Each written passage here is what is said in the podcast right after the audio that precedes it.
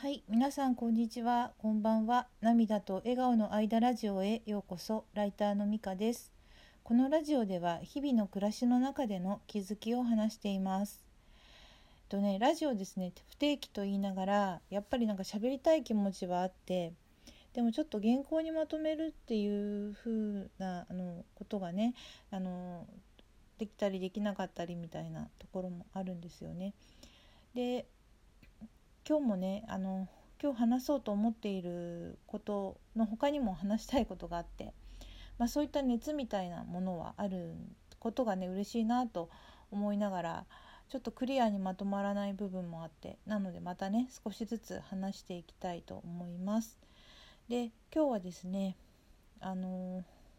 まず今ちょっと我が家の課題というかあの直面してることがあってそれは何かというとあの息子がね中華中学生になったんですがあの HSC というハイリーセンシティブチャイルドっていうんですけど人一倍敏感な子っていうねあの気質がありましてあのそうですね入学式が先週の水曜日にあったんですがもう翌日の木曜日から木金と、まあ、今日も含め3日間行きしぶりをしていまして今それに親子でというか家族で立ち向かっています。えーとまあ、旦那さんもねあのもちろん協力してくれるしあの頼りたいんですけれどもあの彼は彼でまあちょっと仕事とかでね大変な時期だったりするので、まあ、私が主にね息子の心のケアをしている状態ではあるんですがであの HSC ってね、まあ、このラジオでも何回かお話ししたかなと思うんですが、まあ、とてもね繊細なところがあってそれはあの必ずしもあのマイナスのことだけではなくって例えば悲しみがすごい深く悲しむけど喜びも多分あのすごいきかったりするのでねあの悪いことではないんですけれども、まあ、こういったちょっと新生活とかそういう新しい環境においては、まあ、先々不安であのいろいろ考えてしまって、まあ、HSC でもいろんなねタイプがいるので一概には言えないんですけどあの息子の場合は先々を考えて不安になってしまうというところがねありまして。えっとまあ、新学期はね大体毎年このようなスタートではあるもののさらにねそこに学校が変わるとかあの、まあ、中学生になるっていうことである意味社会的に求められてくるものも変わってくるし、まあ、思春期ということで、まあ、こう言ってはあれですけどあのちょっとねこうなるかもしれないなっていうのもちょっとあって、まあ、ならなければいいしならないにね越したことはないけどもしこういった生きしぶりとかそういったものになった場合にどうしようかなっていうのはもう何年も前から思っていてなのでまあその自衛という私の自衛というか、まあ、予習してたこともあったあるのでねまあ私は今心はどうにか保ってあの対応している状態です。というのもね幼稚園でも小学校でもやっぱり集団に馴染むのに時間がかかったりあのクラスによっては馴染めないままだったりしてでもそれでも私は義務教育っていうようなねあのことがすごい私もちょっと頭が硬いところがあるので、まあ、そのことをまあ履き違えていて、まあ、絶対に行かせなきゃいけない親の義務だとか思ってたんですけどいろいろ勉強してるうちにそうではなくて子どもの学ぶ権利を親が奪ってはいけないっていうことがまあ義務教育だっていうことなんで子どもがもし行きたくないとかそれが、あの難しい場合は別に親がね、あの無理に学校に行かせなくてもいいんだなっていうのが分かったりとかあるいはあの不登校のねお子さんを持つ親御さんにお話を聞いたりしてその辛さというか思いをね知ったりでそこからまあ親子で乗り越えるというかその経験がねあの後で役に立ったり糧になったりむしろ大きな気づきを得たり素敵なことになったりするっていうのも知ったのであの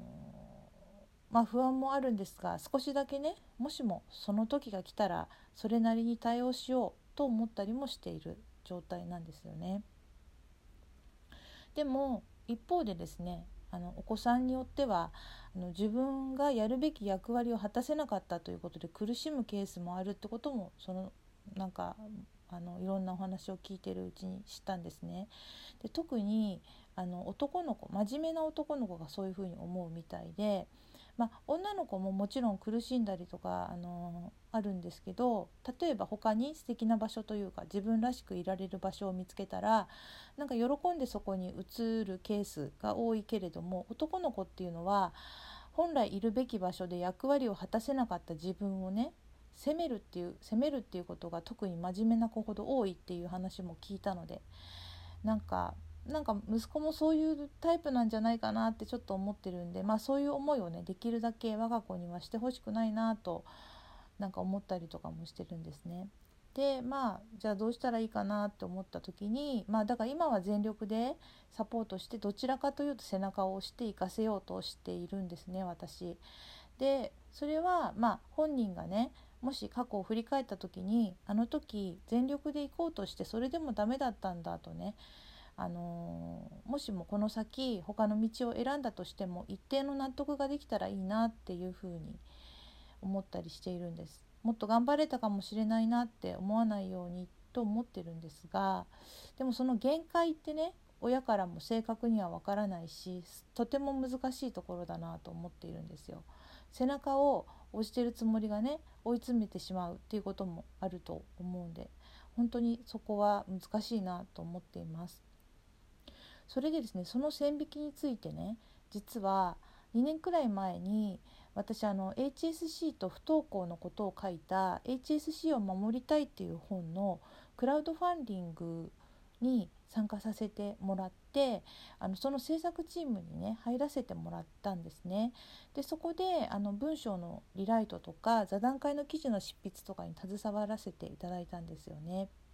で、えっと、その時にですねあの HSC の第一人者のお一人で私が今やっている認定子育てハッピーアドバイザーというのをね作ったあの方でもいらっしゃる明橋大二先生がですねあの座談会